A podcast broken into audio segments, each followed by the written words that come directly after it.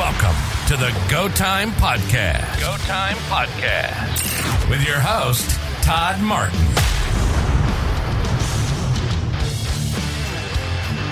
We've got Dale Brisby on our podcast today, um, the Go Time Podcast. So, um, Dale, uh, can you give us a little bit of like, can you give us a little bit of a background on um, I guess probably the biggest one would be like how what got you into rodeo um, from the beginning. Like what what made what made Dale Brisby Dale Brisby.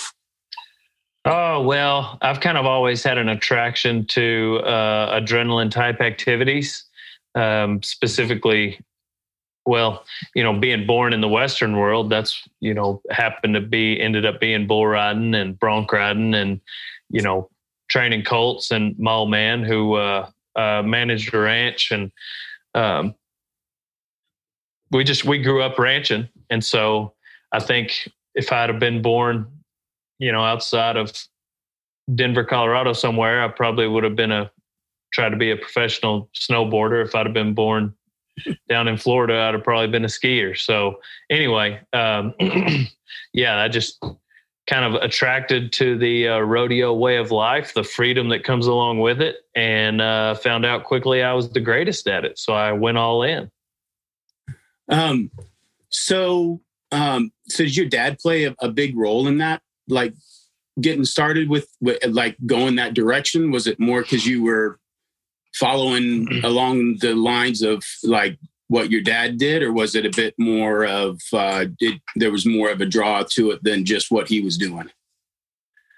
Uh, that's a good question. I've not really thought of them as separate things, you know, just because I think that when you're rodeoing, much like I'm sure anything in life, be it football or race car driving, you know, you uh, you always hit a roadblock or you know you have mom you know or some people do. Dale brisby never does. But when those things hypothetically came into my life you know my old man was a very um, significant inspiration for me. And knowing that he had been through similar struggles he was able to uh, he was able to walk me through that. He was able to encourage me and and he was able to you know shine light on the path ahead which uh, just proved to be really big for where I was going and where I am going. You know, it it it, it really helped paint a vision of what life as a rodeo cowboy was like.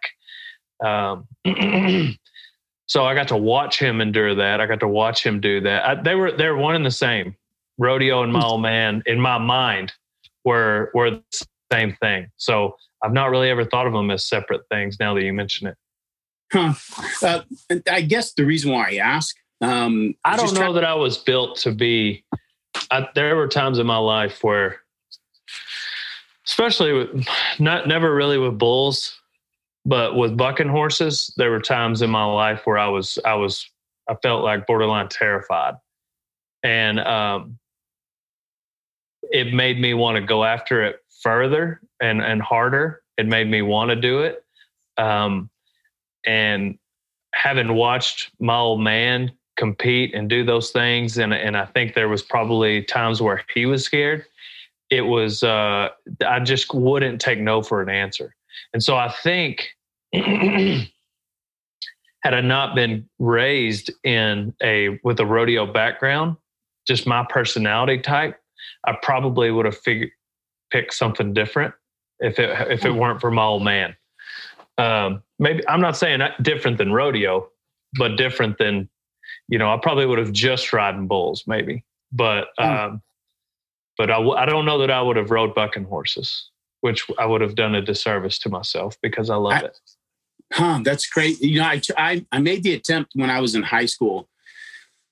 I got on two bulls, and um, and then we went down to gosh, this is like forever ago, but um, went and got on two bareback horses down in Robstown. And it took me two times to realize that I didn't want to get, I, for one, by the second one, I didn't have any pants to wear for for, for anymore. Yeah. They about gotten ripped off of me, and I don't think I could. My arm could stay attached to my body much longer if I was going to do it much longer, and and not and the, at least the way that I was doing it. And I figured I'd try and write something that was a little more broke, um, or at least trying to figure out how to write something that's more broke. But I guess the reason why I asked that is that um, so I didn't come from that kind of background. I came from um, my dad was a computer repairman, and my mom was a bookkeeper. And I, I was raised around agriculture and all the other ag kids, and it's all I wanted to do. And my dad was real supportive in doing it and stuff, but um, uh, uh, I, I just did, I kind of had to keep knocking on that door because it just wasn't as readily available. And I guess that's what I really enjoyed about the TV show that you that you did the the um, how uh, how to be a cowboy on on Netflix, and that we and well I guess I should I should in, introduce my sidekick that is here with me. This hey, how are you? Hi. Good to and, meet you. What did you say your name was? Daphne. Well, it's good to meet you, Daphne. Um, Daphne did have, I guess, before we go too far, she did want to have. She had a couple questions that she wanted to ask you. Sure. Uh, go ahead. Okay. Why do you always wear sunglasses? I'm a man of mystery and I got something to hide. That's pretty good. Pretty good answer. What was the other one? How old is Boone? Boone will be 22 in a couple of months. Yep, he's an he's an old man in horse years. So, mm. but just old enough to to buy himself a drink. um, Daphne's horse. How old is Hobo? He's, she's 20 something. I think we stopped counting um, after 20. Yeah. Yeah. No, he uh he's been a good one. He's going to be really hard to replace. I'm working on a, a colt right now. He'll be in an upcoming video. His name's Birdman, and uh, Birdman he'll be pretty. He's pretty gentle, so he he he's got potential to be a boone replacement. I don't know that he'll ever be a boone though. Mm, cool. So, all right. Well, she wanted to ask that, and then I was gonna. She was gonna head on. You bet. Well, it's good to meet you, Daphne. Michelle. Yes, ma'am. Yeah. Bye. Bye. Um. So I guess like the thing that I found the most intriguing about your show are the the particularly Netflix part. The other stuff I love the comedy and I love all that kind of stuff, and and the humor that's all around rodeo. But um, something that I find really intriguing and and and something that I think is missing in a lot of stuff is the the the the the men that are in the agriculture industry in in whether it's rodeo horses or just you know in in rural like type of of of jobs or whatever agriculture um so many of us actually had active men in our lives kind of growing up and that would you know invest in this whether it was hard or pushing or joking and laughing or whatever but there was a lot of that like guidance. And and i see that it, it, done in a really cool way with like the kids that you have around you and stuff like donnie and and some of those that you that i see that you're you're kind of putting time into them and and um and I think that if that hadn't have been done with me, with a bunch with other older gentlemen that were willing to teach me and willing to take me in, because I was just a kid that I had no idea. I took my first riding lesson when I was 21, and I made a career out of training horses.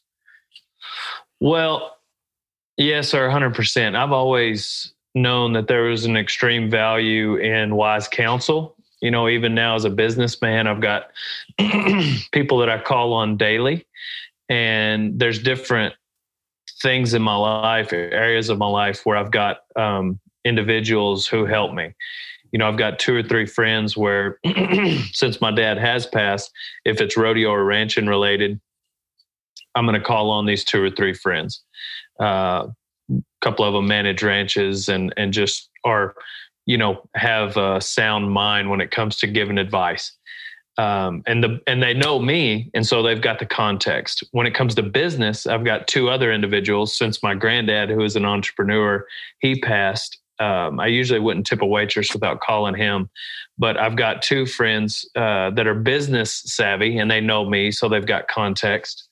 Um, when it comes to personal motivation, you know, I've got a couple people that I'll text or call and just uh, seek guidance there. When it comes to my spiritual walk, it's my preacher. But I've got a list of eight, nine, 10, 12 people that um, some of them I call on a couple times a week, three times a week. Others I'll call on once a month or every quarter.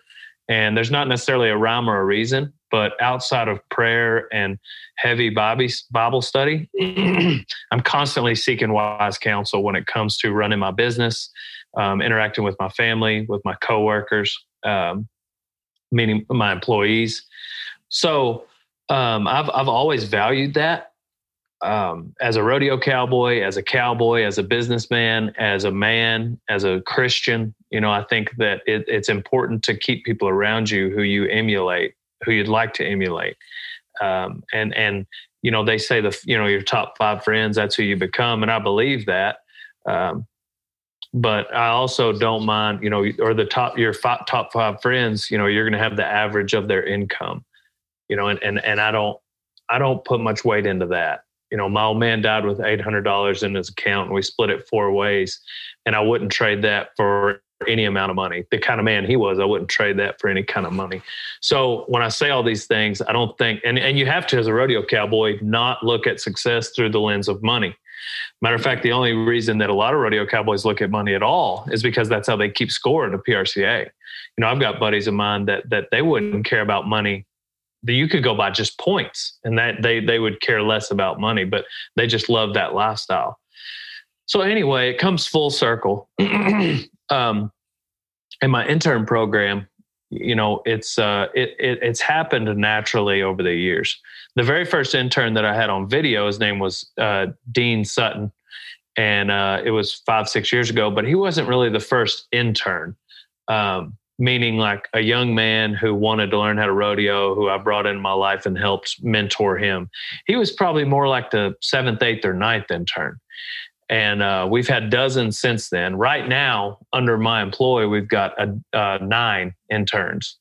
Um, but even before How to Be a Cowboy. The idea of How to Be a Cowboy, the idea of the show plot came from me talking to this production company. And I said, Hey, I'm getting dozens, um, sometimes 50, 75 messages a day on how do I get started ranching? How do I get started rodeoing?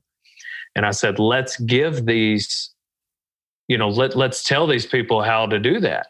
And um, so through those questions i would get people wanting to intern for me. And so the the system i've got here where they can come in they can work at the warehouse and then i'll mentor them in how to ride a horse how to ranch how to rodeo ride bulls. Um, it's very niche very specific but there's not a lot of places where they can come do this. And the reason i'm so familiar with how valuable that is as an opportunity for someone is because I've been in their shoes. There's not a lot of practice pins in Texas where you can go get on bareback, saddle bronc, bull riding, or bullfighting. There's not mm. a lot in. There's definitely not a lot outside of Texas. Um, and so, if you could go and live at that place, practice multiple times a week, also work there, have the freedom to go rodeo, um, not be scared if you come in the next day and you you you're on crutches you not be scared that you're going to get fired. That's a rarity you know and i think that um, what what we have here is a tremendous opportunity for a young person if they're trying to rodeo. And so essentially it's it's uh it's it's a neat thing. And uh, it was fun to highlight it on how to be a cowboy. Um, and I, I i think that the future of our industry depends on those kind of situations where people can learn this this trade. It isn't. I'm curious if you see it the same way, but isn't that what you're doing? Is is essentially discipleship? hundred percent. Yeah. Uh, most of my discipleship is is most of my ministry, um, so to speak, is one on one you know, I get to I'll post a scripture, I post a Billy Graham video. We'll we'll make some mentions of stuff in videos, uh, you know, sure. along the way. And if people follow me closely, they'll find out pretty quickly that I'm a Christian, and then they start to recognize that there's not a lot of profanity or alcohol or, um, you know, just vulgarness within our videos. Not that I think that if that exists, a person can't also be a Christian, but but when we're trying to be a light in a dark world, we want to be the best example of a Christian that we can. Right. And um, but It's however, also- as, as much as we try to do that in our content, most of our ministry is one on one. Um, my dad used to tell me that um, the best sermons that he ever um, that he ever saw were the ones that were never spoken. Yes, it's sir. kind of, you know, it's kind of. Uh, it, I I think when the way that you conduct yourself and the way that you do, you know, and the things that you're doing, you're if anything, you're being more of a. You know, it's almost a broader sense of discipleship. I think you know that. Well, and our our example did the exact same thing too. I mean, he had his his you know his tight group that he you know did one on one with and did most of his life with, but he also at the same time, you know, had a broad scope that he, a broad brush that he painted out there too, and and drew others in also. But um, even his disciples were the ones that were, you know, they were being representatives of him. You know, not perfect, and thank goodness for that that we don't have to do that. But that you know that that your your life should be a representative of it, not not even. I mean, it's it's not that your life's got to be perfect, but more that your life should be a reflection of somebody who has a desire to try, you know, more than anything else. Yeah, sir. We have a weekly Bible study, and this morning we read in chapter two of Philippians. You know, work out your salvation with fear and trembling. And I think that um, we talk about this analogy a lot. It's one my preacher has used, but it's kind of like if you show up to Texas A&M to go to school, and you show up to your orientation, you're about to be a freshman, hadn't even started classes yet, and at orientation they hand you your diploma and they say, "All right, you're graduated. You know, you've got your diploma. Here it is. Put it in a plaque, hang it on the wall. But over the next four years, you need to still go to your classes and learn this stuff." And that's how our salvation is. You know, once we believe in Christ and we receive Him, we we're, our our name is secured in that Lamb's Book of Life, and then we're called to um, be obedient to this Word thereafter. But it but the salvation itself is a gift. Salvation is um, and a gift is something you don't earn. A wage is something you earn so we were given a gift in salvation. Um, it, it's not a wage that we have to earn and then we're given it. And so i think it's important to be to work out our salvation and to be a light in a dark world. But that is so that people can see that love see that it's definitely not from us because humans, you know, um, fail all the time, and then wonder about it, ask us about it, and but but you're right. I think that definitely it's it's it's something that is way more impactful when people can watch it lived out. You know, and I've got friends that um, I feel like I have a ministry with that it has taken years to make an impact. You know, decade to make an impact. And part of that is just they're not ready or they weren't ready and now they're getting that way. And so that's all in God's timing. I don't have control over that, but I do have control over me. So Yeah, it's uh, um, I'm curious what you think is the is the draw to a lot of the young young kids that are wanting to know what what's the draw that that um that makes them want to want this lifestyle or want this not you know rodeo but not just rodeo agriculture and and the the, the animals and the interaction and and all that comes along with it. Not i mean I I loved uh, I love training horses. I love going and competing on horses and stuff. But I uh, the thing that I love about it is is kind of the atmosphere around it. You know, the people that I'm running around with, the fun that we have, and and you know, humor, but the love and everything else that comes along with it. But learning how to do life with all the people that I do life with on those deals uh, are are really a blast. But I also I just wonder what you see in these in the young people the young kids that are coming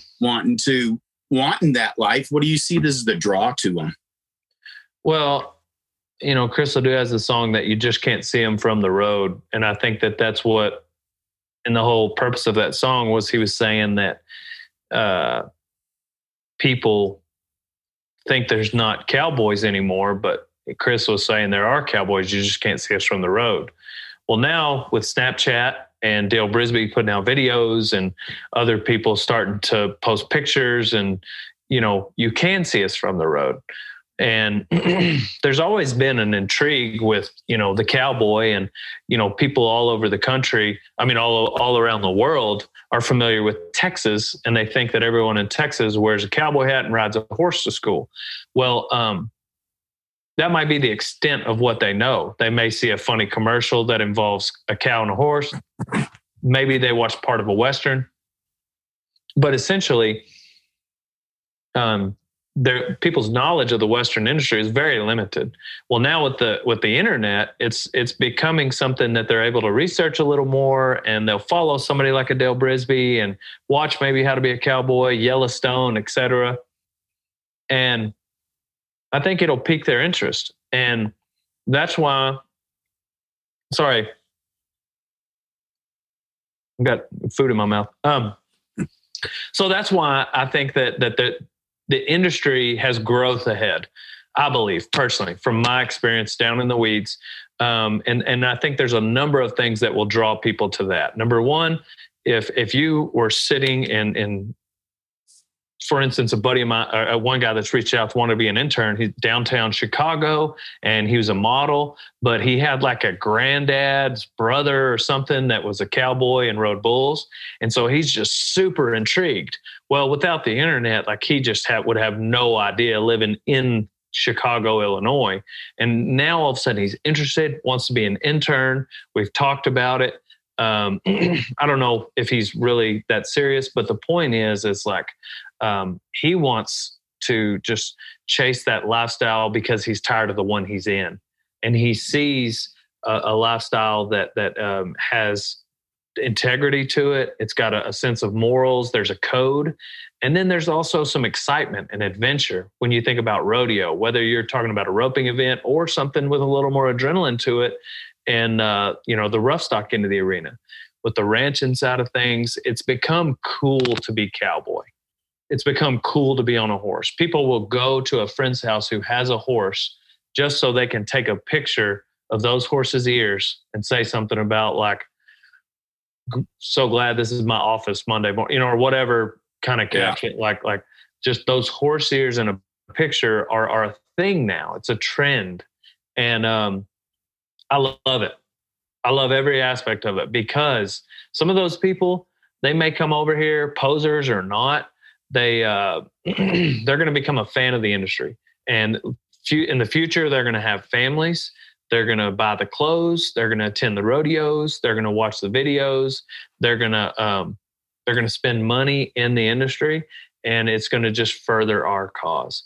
So I, I'm not sure what all reasons people would you know. There's when it comes to rodeo, you kind of have to do it to realize why people do it because you can't really speak to the camaraderie that comes along with it.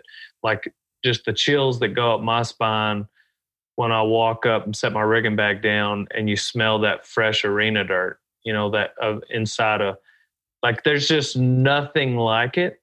And so on that side of things, I think it's just pure curiosity.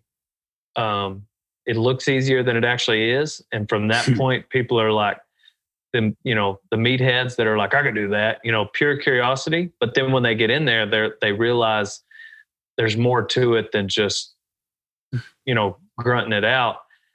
So it's it's a lot of different things, a lot of moving parts. The other side mm. of it is just the pure romance of you know a sunset and a beautiful horse running with its mane and hopefully you're you know on on its back or just watching it run um, it's a cool lifestyle.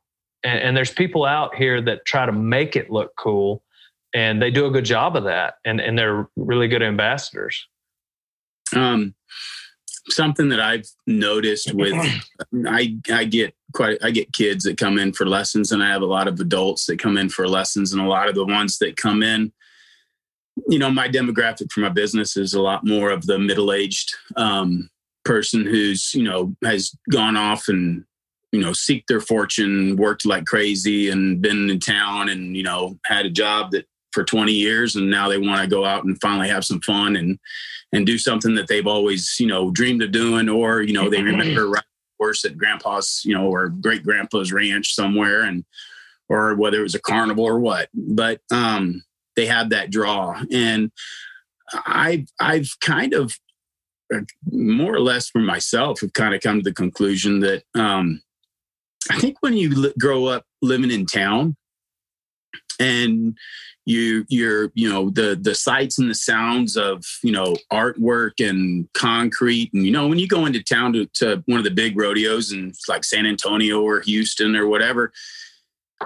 i think we just pop in and out for such a short little time that um we don't I think when you live in there and you see concrete and big buildings and art, and you're in awe of the of things that are done and made and created, they're really really cool. And I don't disagree, but um, I think you lose sight of the beauty of creation.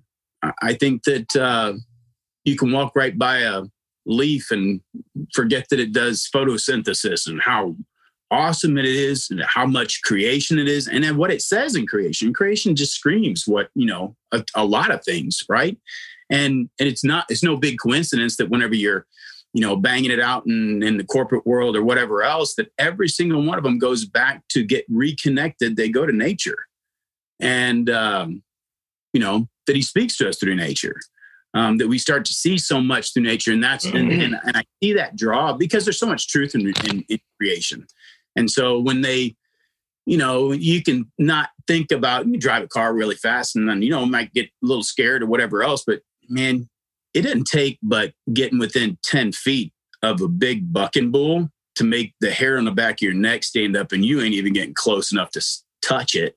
And and there's a danger in creation too that um that is this you can't find anywhere else. Yeah. No that's definitely you know i i could see in college i had uh, i was a ta um and um in grad school actually. And so I, it was a very short time but i had a, an office job. And um um, I was college rodeoing, and so that's that was the main reason why I, I, really was, you know, motivated to stay and go to grad school was because I had more college uh, rodeo eligibility, and so um, I found myself anyway. The only reason why I say that is because I could see why it would be easy for someone, you know, with a, a nine to five office job that could get out of touch with with reality. But you know, there's also people in the Western industry that could get out of touch with, with reality. I mean, if you've been around it your whole life, you know, there'll come a point where the bucking bull doesn't raise the the hair on the back of your neck. And it, it might get mundane and monotonous, and you find yourself in a slump, and you've got to remind yourself. So, I think that problems are problems, you know, no matter what industry we're in, and um, and and and there's some people that come to this industry for um, the right reason, like you said, you know, like they, it's been a dream and they're finally chasing it. There's other people that come to this. Um, I had an intern who we thought was a shoe in. We called him the people's champ. Uh, that was his nickname while he was here for two weeks because he was running from problems. When he got here, he realized that this wasn't going to solve them. And uh, and so he he had kind of an internal battle going on that didn't really have anything to do with us but essentially he just he went back home he missed his family and and those those problems he was running away from followed him here. And um, um, it, it was emotional mental you know relationship stuff. It wasn't like he had like you know in trouble with the law but the point is is like at the end of the day i think we all have you know internal battles. Everybody's got issues everybody's got bills everybody's got problems. And uh, i think that given the culture we're in in this western industry we're able to maybe find the solution to those problems easier. But at the end of the day i believe the only solution is is is our faith in god specifically jesus. And so mm. um, that's been that's been one of the things i've been you know because like i said you get to see that sunset, see that bucking bull, see them horses running every day. I mean, you can still have bad days when you're doing that.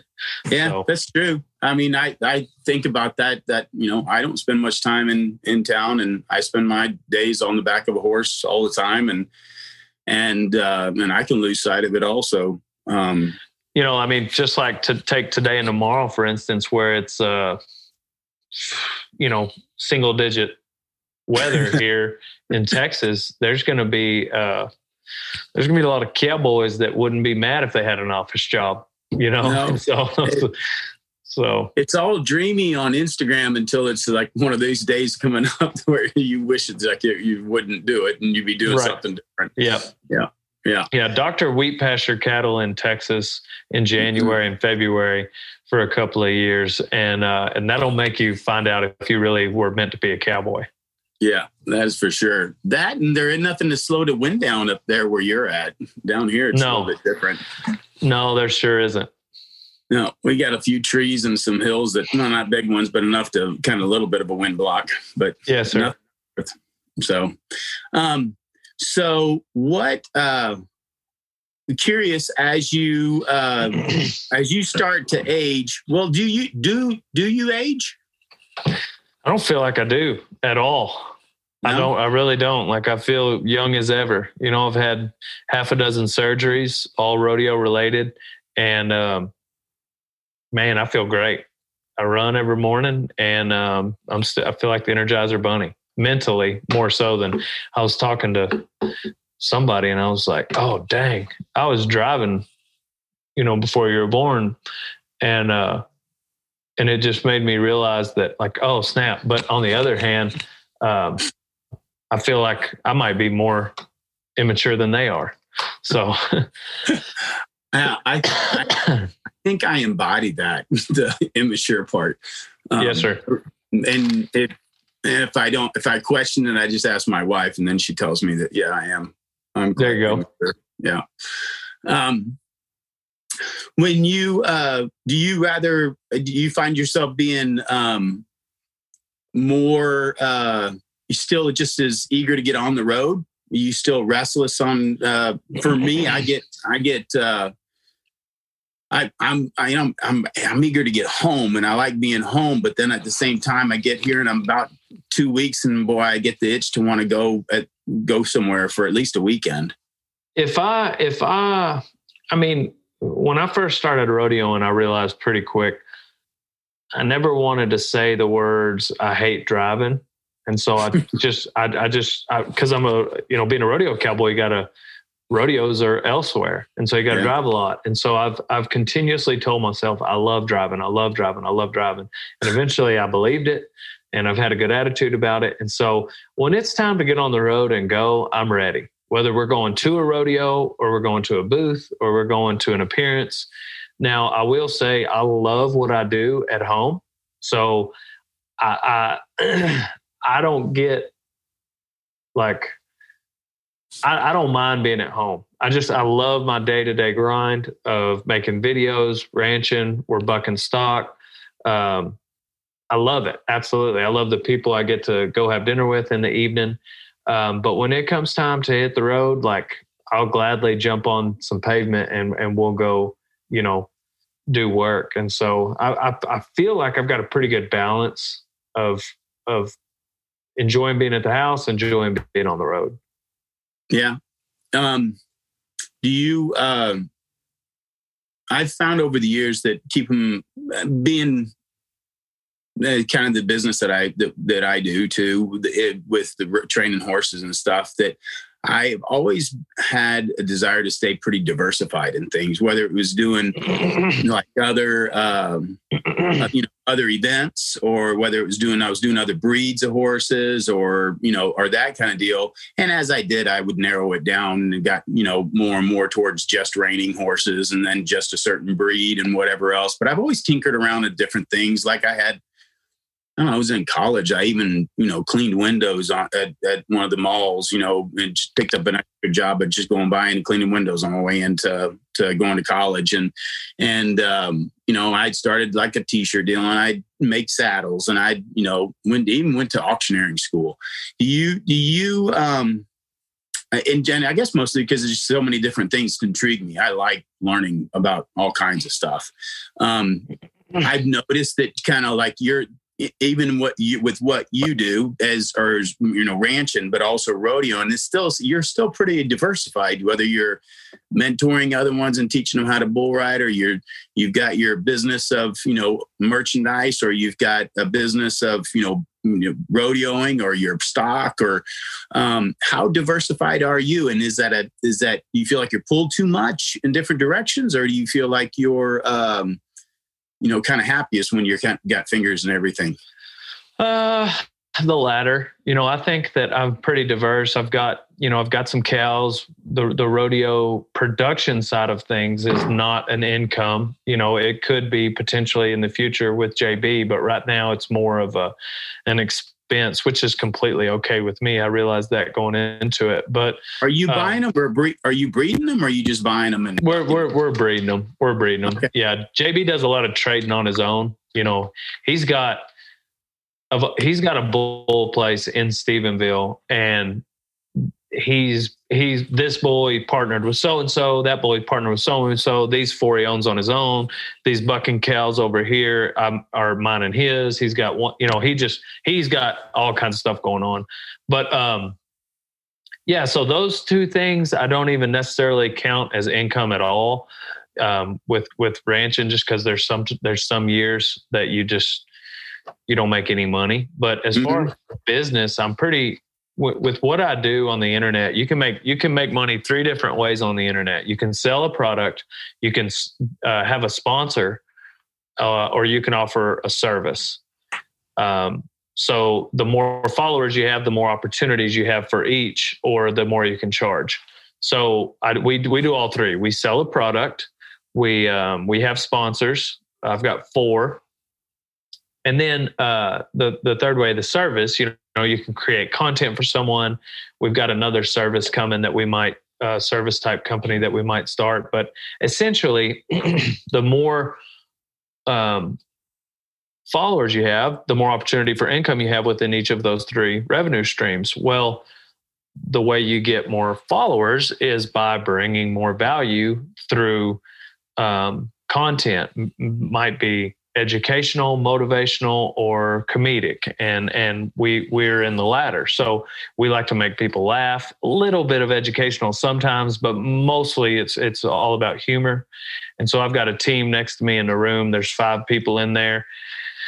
I got a sixth guy, my brother, who's contract labor, but they're all media. Like every day, we're we're editing, we're filming, we're filming, we're doing more editing, distribution. We want to put out 116 pieces of content a day across various platforms. holy smokes And the the the the most important thing is bring and underneath that I've got our goal on a whiteboard in there and underneath that it says bring value. So don't post a post just to reach that 116 number. It, it needs to make somebody laugh. It needs to be interesting, inspirational. Typically, make somebody laugh. Um, but the one thing I do tell them is don't put too much stock in the quality of the production. So, Hmm. you- so you know, you don't need to overvalue the. You know, if something's fuzzy but it's hilarious, still post it. Right. Um, so when I say quality, I don't necessarily mean the content quality, meaning like was the joke funny. I mean the production quality. Is it pixelated a little bit, or did you know? Is it 720 rather than 1080p? Um, so anyhow, I say all that. I kind of I kind of reverse engineered it, like how you make money. Um, you can make money a variety of different ways, of which we do, but it all is based on us doing one thing. And that's when there's power in the revenue in the different revenue streams, I think. So if you can make money doing one thing, but you make money three or four different ways, then all of a sudden you're uh, you're going to ring the bell. For instance, uh, a couple years ago, pre-pandemic, we went to um, I got recruited to uh, do some filming and uh, do some content for Cheyenne Frontier Days. So Ch- Cheyenne brought us there, and um, you know we made we knocked this content out of the park. Well, they wanted me to post it, you know, naturally, so more people would see it. And then there were some opportunities there where some of my sponsors benefited from that also. So in those videos, I'm also maybe wearing this All Sun shirt. So I'm I am tapping into all three streams of income based on that one trip. And not any of the three, you know, Cheyenne did sure didn't care because you know they're getting benefits from posting on my platforms with millions of followers. My sponsors didn't care because now it's an authentic spot for people to see that product in work. It's not like a in your face sale. And then me being the CEO of Rodeo Time, I got to pick my moments where my apparel line was was viewed. So now all of a sudden, coming off of that Cheyenne trip, I'm gonna make money three different ways. But essentially I went there and did one thing. So that's when that's when I think you're able to and then what you do with that money is very important. That's where it gets important. So um, sales are not king. You know, cash flow is king. Uh, and then, but then, like, what are you doing to build that? In? So where is where is it most ROI positive? For me, it's my apparel line. So I'm putting money back into my company, into payroll, into right now. I've spent too much money on inventory, you know, to head off the um, supply chain issues.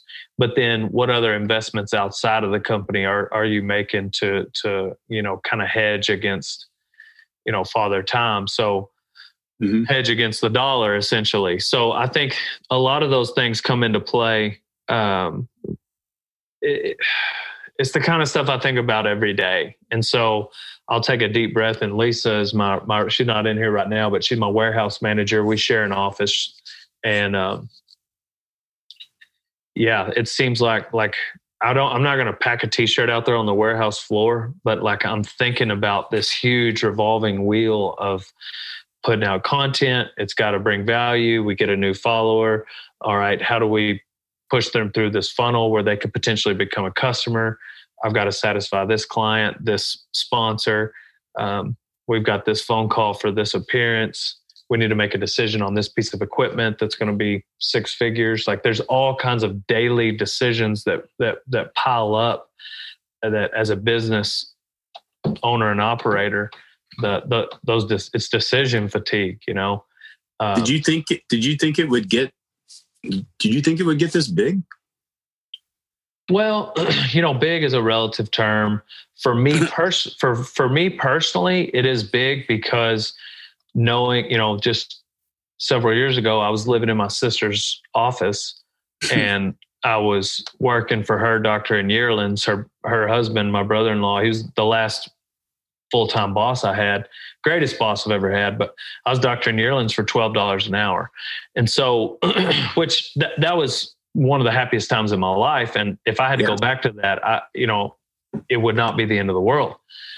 Um, so knowing that that's where I started, any step ahead of that financially is, you know, is quote unquote big. So yeah. I don't know what big is by most people's standards. By my standards, coming from my sister's office, you know, what we've got now 16, 17 employees, that's big. But um, to be honest, I, I don't, I'm not sure where it's going. Um, I think that's that's in the Lord's hand. That's in the market. Now it's in my hands too. I am the owner operator. Yeah. but what I mean by that is, you know, I don't have monetary goals. I've got, you know, production goals, content goals. I, I want to get the groundwork laid out, and then we build, build, build, and let the sales fall where they may, kind of deal. So, um, I'm not sure what the next step is. I just know mm-hmm. that I'm going to work extremely hard to get there. And each time that I've kind of thought about where we might end up, we've surpassed it. So, Lord willing, that continues to be the case. But even if it isn't, God is still good and I'm still having a blast. So, um, mm. um, that's, you know, it's kind of wild, but it is, you know, it's kind of like the way that most cowboys work period i mean and it still works but um, you can have the greatest ideas but you don't if you don't have the work ethic if you don't have if you didn't have somebody I do this with the horses, and I say this to the horses quite a bit is that, you know, you can have a horse that has all the talent in the world, but if he hasn't got a work ethic, it's a waste. You know, mm-hmm. if, if he hasn't been taught, you know, it's it's one thing that if he has the ability, he's a natural athlete, he's incredibly good and whatever else, but if he doesn't have a work ethic and he doesn't want to work for you, it's a waste. It's it's it doesn't matter, right? And I see that in, you know, I and being and you know having young people work for you over the years. I've had other you know assistants come in to work for me and stuff like that. And you see the ones come in and and and i've had one i had one thinking back about it just one that come to mind right off the bat.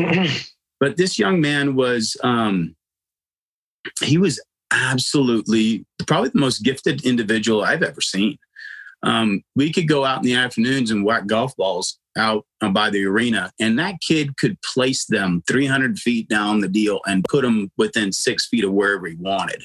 It was incredible, and he could get on a horse, and he had great feel, and and he just was, and he was, you know, he was infectious. He had a great personality and everything else. At everything. I mean, there was nothing that would hold him back except for himself, and he didn't. He was never taught a work ethic. He he never had that. Um, that that that instilled into him the pride in work and the and the pride in you know um it didn't matter if you do have you know a 10,000 square foot house or you have a 2,000 square foot house.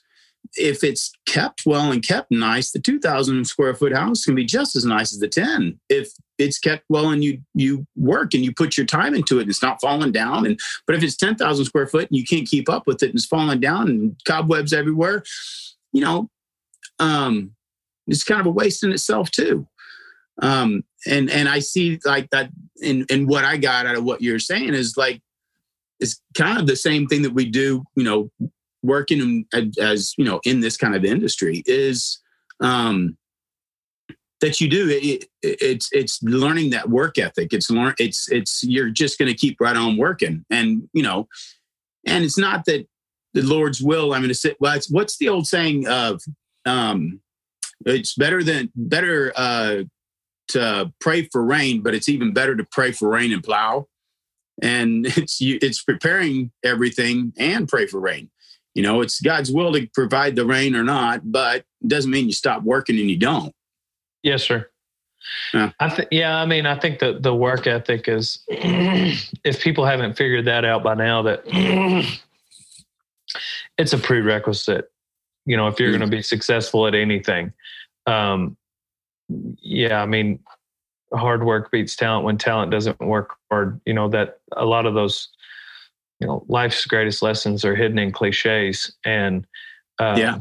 I mean that's what Trevor Brazile said you know there is no secret to success it's hard work. And you yeah. just he gets up early and he ropes every day. He ropes every day. He ropes every day. And uh and perfect practice makes perfect not just practice. So you're not just going through the motions you're actively and and it's no different with what i'm doing you know um i'm not and and and so that's where there's there's exercises i think a person can do that that um you know can help motivate. But uh you know if if if for some if for somebody it's it's setting a goal a specific monetary goal, that's fine. You know, something to help keep you accountable. That it gives you a deadline, which is, you know, deadlines help with that. I've got a vision, you know, where I want to get. And so I, I, I do in sorts have a goal. It's just not attached to a monetary number, I guess. But yeah, I, I think that that one thing I've learned is is yes, hard work is important, having a vision is important, but how you deal and interact with people is probably one of the most important things. Um, that as a businessman, at, at least for sure, and it could be translated to even rodeo or or team sports or whatever you want to talk about. But but yeah, managing people, managing relationships, having empathy. Um, like those sorts of of traits are really important you know and so i i, I am almost culture in my company is is one of if not the most important things that i value as a as a leader and so um, i've had to fire people that were cancer but they were my best producers at the same time They they Oh. literally brought in the most money. Um, That's a hard. Isn't that a hard deal to do? I mean, that, um, it's pretty tough. You know, I'm not designed that way. I'm not designed to to enjoy firing people. Um, I've Mhm. got friends that that don't mind it, but it's it's not something. But but yeah, two of the last two of the last three people I fired were um, they were they they brought in income, but you know if if you're cancer to the culture, it just it doesn't matter. in the long run, it won't work. Yeah. the the long term ROI of that is negative. Um, Mhm. So anyway, that's another thing that that I would have never dreamed would be as big a deal as it is. But I mean, let's say you know if you're going to be a hundred million dollar company, I don't know how many employees that is, but hundreds. Um, you're going to get you're only you can't get there by yourself unless you sell a you know software idea like an app. But if you're going to do it any other way than that, then you're going to have to be able to have relationships with people. Yeah. Yeah. You know that I think that's. Um, I just I just did a um, an interview with uh, a kid yesterday. His name's Clay Ulry, and he uh, he's a header, and he. Uh, matter of fact, just last year he won the uh, CPRA um, championship in heading. Um, oh, nice. up in Canada, and so he just moved down here to Bernie and uh, and got married, and and we were we were talking about you know just some of that same old same stuff, and um, uh, it's it just kind of it. I don't know. It's cool. It's kind of resonates, you know, through through all of them. I, I wonder how uh, you like with him. It's a little bit more. It's obvious that you got to have a team um, in in the rough stock industry um, there seems to be a ton of camaraderie between all of the competitors in there. Um, is how how big are the groups of like traveling partners and and buddies and stuff that that you guys run around with? You guys all as tight as what it seems, or is there is there groups or or what? Well, um, pro uh, PRCA rules, you can only buddy with up to four people. So four people can be in a buddy group. So me and three others. If you're entered in multiple events, it can only be one other person. Um so going down the road, as far as consistently rodeo after rodeo, you're going to have up to four people in a vehicle. But you know, you, you're going to enter up and be in the same place. I mean, like you might see another buddy if you go to 40 rodeos over a you know a span of six weeks, eight weeks in the summertime over a Fourth of July run, you might see some of the same guys at nine of them, or you know, or more. You know what I mean, or or 14 of them. And I didn't so know that there was a buddy group rule. yeah, you can't just buddy with like eight people. You can't buddy with, you know what I mean? Because then all of a sudden you're just some eight guys could get together and because you can only have, they're only going to put so many people in the perf. Oh, I get it. Oh, Yeah, so they're not never- to. That you you they wouldn't let six guys buddy together because that'd be more you know that'd be half the perf is you know one person gets to determine. Um, so yeah, there's a little bit of rules and regulations as far as that goes, as far as like Yeah. who you actually buddy with. But outside of that, I mean, you're going to jump in and catch rides. It's it's really easy for us to catch rides with with people, and and Tommy's do it too. But roughies, it's way easier. We're not dragging a trailer. You know, it's pretty easy for us to whip into the airport, pick up this guy, drop off that guy. Um, so, you know, I, over the years, I've had three, four, five different guys that I can half a dozen now that I'm thinking about it that I consistently rodeoed with, and then there there's another dozen or so guys that I would go to a rodeo. You know, we'd go on a weekend run together. We'd go over here, and um, it's the same kind of deal as what we were talking about earlier. It just depends on what kind of person you want to be. That's the kind of rodeo cowboy you need to surround yourself with because Mhm. it's it's easy to say well this is the kind of rodeo cowboy i want to be i want to ride broncs like this guy i want to ride bulls like this guy but is he also the kind of man you want to be and so that's when you really need to because you spend way more time with them on that personal level than you do the professional rodeo cowboy level you know going to the, you're going to be at the rodeo for two hours but you might be in the car with them for 16 on the way there and you know you might be with them for weeks but Yeah. so it's important to same thing with anything in life you know the kind of you, the kind of people you surround yourself with they're going to be a direct reflection of what what your personality looks like at the end of the day Yeah.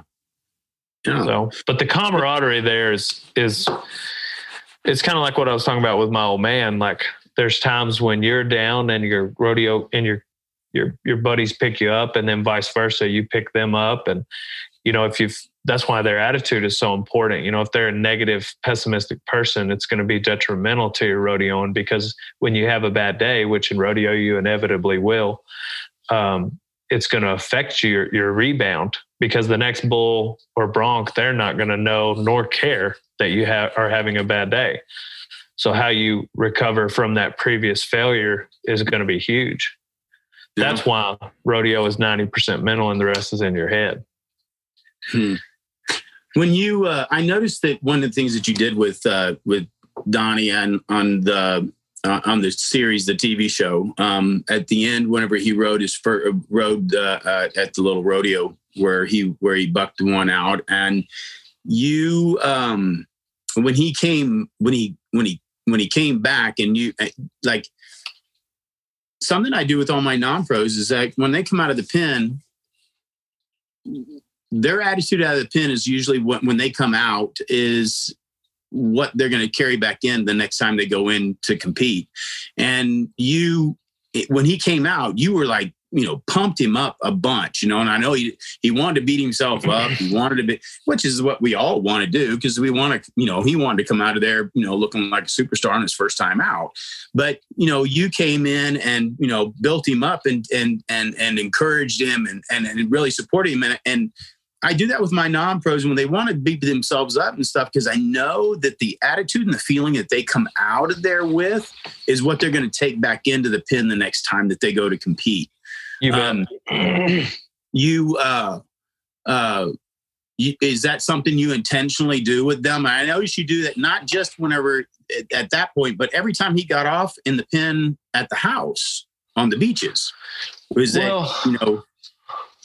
It, when you're rodeoing anything you're doing in life you know anything worth having is gonna gonna take time and specifically bronc riding having competed in all four rough stock events and i include bullfighting in that bronc riding is by far the hardest one to learn and get Yeah. good at Yeah. and so that the the pathway to get to where you can feel like you are making a difference on a bronc is very long and so you have to celebrate those small wins early on. Otherwise, you'll just be super discouraged. Now, there's another side of that coin where someone can operate under delusion and think that they're the greatest of all time when they're really not. Yeah. And that's not helpful, you know. And Mhm. so I don't want to I don't want to give someone a false, you know, you want to celebrate the wins and then, you know, ob- here's the obvious things we need to work on. When when you when you interact with those kind of people that are operating under that delusion you know one thing we talk about is like when that gate opens in the rodeo arena that is a very pure moment. Mm. and that it's it's baptism by fire and it will burn away any sort of false um, confidence that you have. And when that moment happens if you're not ready and you either need to have an excuse or you need to be willing to have a slice of humble pie because if you're not ready, the bull or horse is going to show that to everyone. And so um, that's what I told these guys just the other day. I said, I don't care how much you work. You know, like you've got to work a certain amount. Otherwise, I'm not going to let you get on. Like, I'm not going to let people be dangerous out here. But essentially, like, I've got jump kickers. And so they're not getting on, you know, PBR finals quality bulls every single time. The level of of uh, the danger factor isn't as high as it would be in some practice pins. But I Yeah. told them, I said, so I do want you to work at it. Otherwise, I'm not going to let you get on. But as far as like how hard you work, that's up to you. And and and and we're going to find out how hard you work when we open the gate. Yeah. So, um, you, you you can say whatever you want to me. You can post whatever you want on the internet. But that moment right there it's and that's what you know that's kind of the difference like with rodeo and business. That's a big difference because people can fake it in business. You know you Mhm. can fake if you're actually succeeding in business because people don't look at your bank account. But with rodeo like you come come friday night when the gate opens like there ain't no faking it. Mm-mm. No.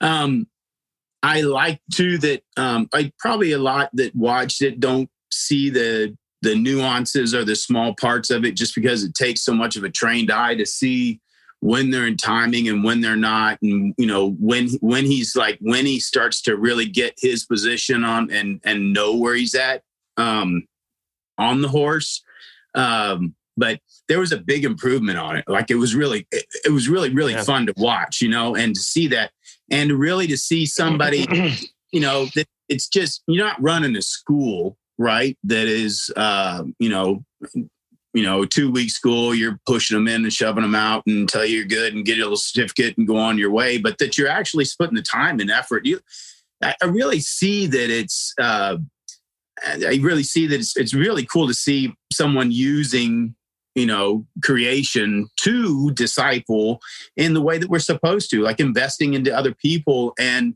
and you know and and giving them the opportunity to work themselves through it. It's not something that's just given to them and and there is so few places in in really in society anymore period that really um that does give uh man that that does give you an opportunity uh, that, that's going to pull the truth out of it whether you like it or not there's no faking it in there And there's i mean even the the the layman who hasn't got a clue what's going on knows when the whistles at goes and and knows what you know the look of i got this on my face or i'm you know scared to death and right coming um you just don't see that anywhere else. I mean, I'm trying to think of where else you would see that in the world of, of competition where you can fake plenty, quite a few things for quite a while.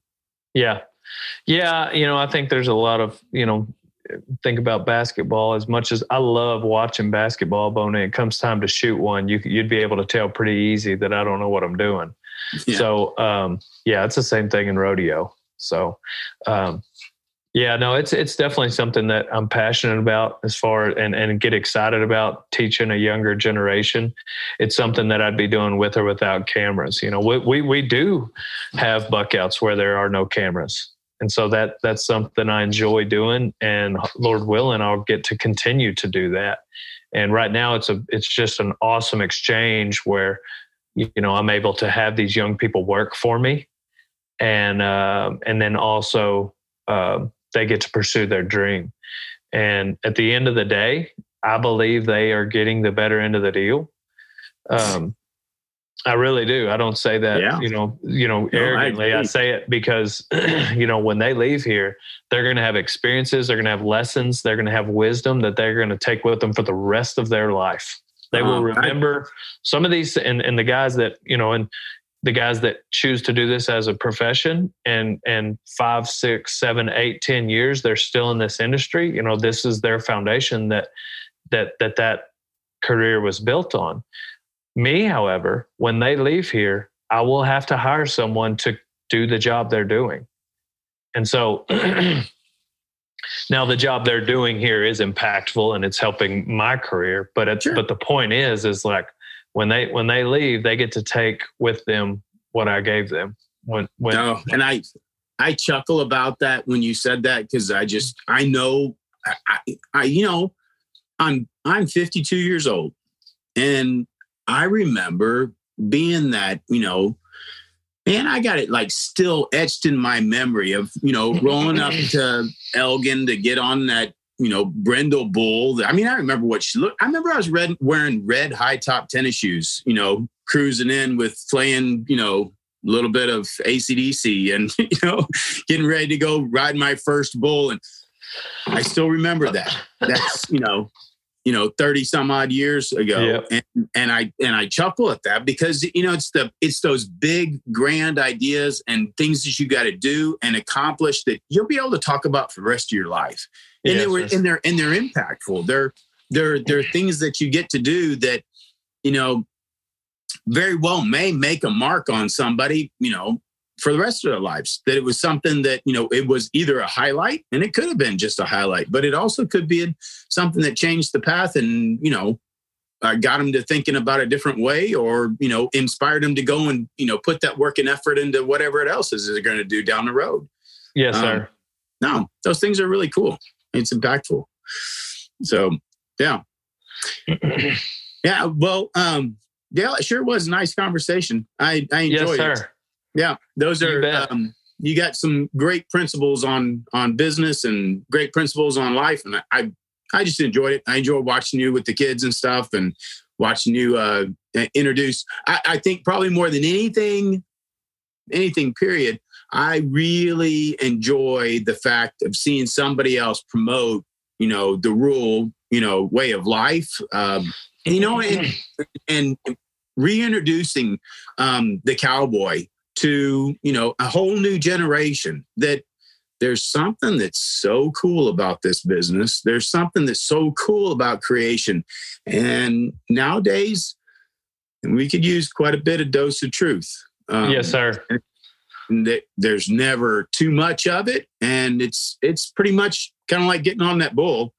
Kind of undeniable truth yes, is sir. not something that you can look at and it's subjective and i can you know i can see my truth or you can see your truth and we can talk about what we you know what's a variable in the in between but there's hardline truth gravity is truth and you know rain falls when it wants to and all kinds of other stuff and there's uh you know there's a lot of truth in creation and um and i think that's one of the things that um you know is is really cool about the cowboy way of life is that um you know our lives are spent a lot of time around creation. And uh, we're we're really lucky enough to be able to um to be in that and get to see truth quite often. Yes sir. Yeah i think uh, a miscon well I, I, think it's a misconception. I, I you know a lot of people secular humanism is says that truth is relative and what's true for you is true for you, but what's true for me is true for me. And I don't believe that to be true because what if my truth says your truth is a lie? Well, one of us is wrong, you know, and just logically that, that they just both can't be true. You know, I can't say gravity doesn't exist and you say it does exist. One of us is wrong.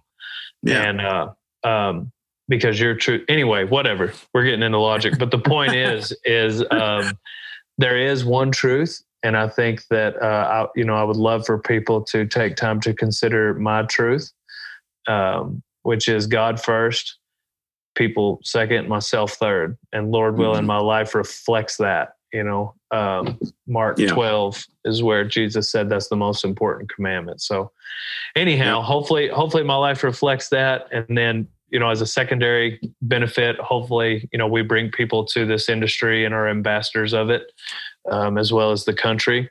But most importantly is my faith. So, no, I appreciate you having me and uh, stay in touch. We'll do it again sometime. You bet. Thanks much, man. Yes, and sir. What is it? Pow pow. On to the next one. Thanks, sir. Appreciate it. Yes, sir. You've been listening to the Go Time Podcast with Todd Martin. If you'd like to know more about the Go Time Podcast, Todd Martin, or Todd Martin Performance Horses, you can visit us at toddmartin.net, N-E-T. We're going to be putting up some merchandise on there too for the podcast. And also, please, if you get the time and you like it, share it with a friend. Give us a like and a review. I guess all that stuff kind of really helps and helps us get it out there to more people to be able to enjoy the podcast. So until next time, go time.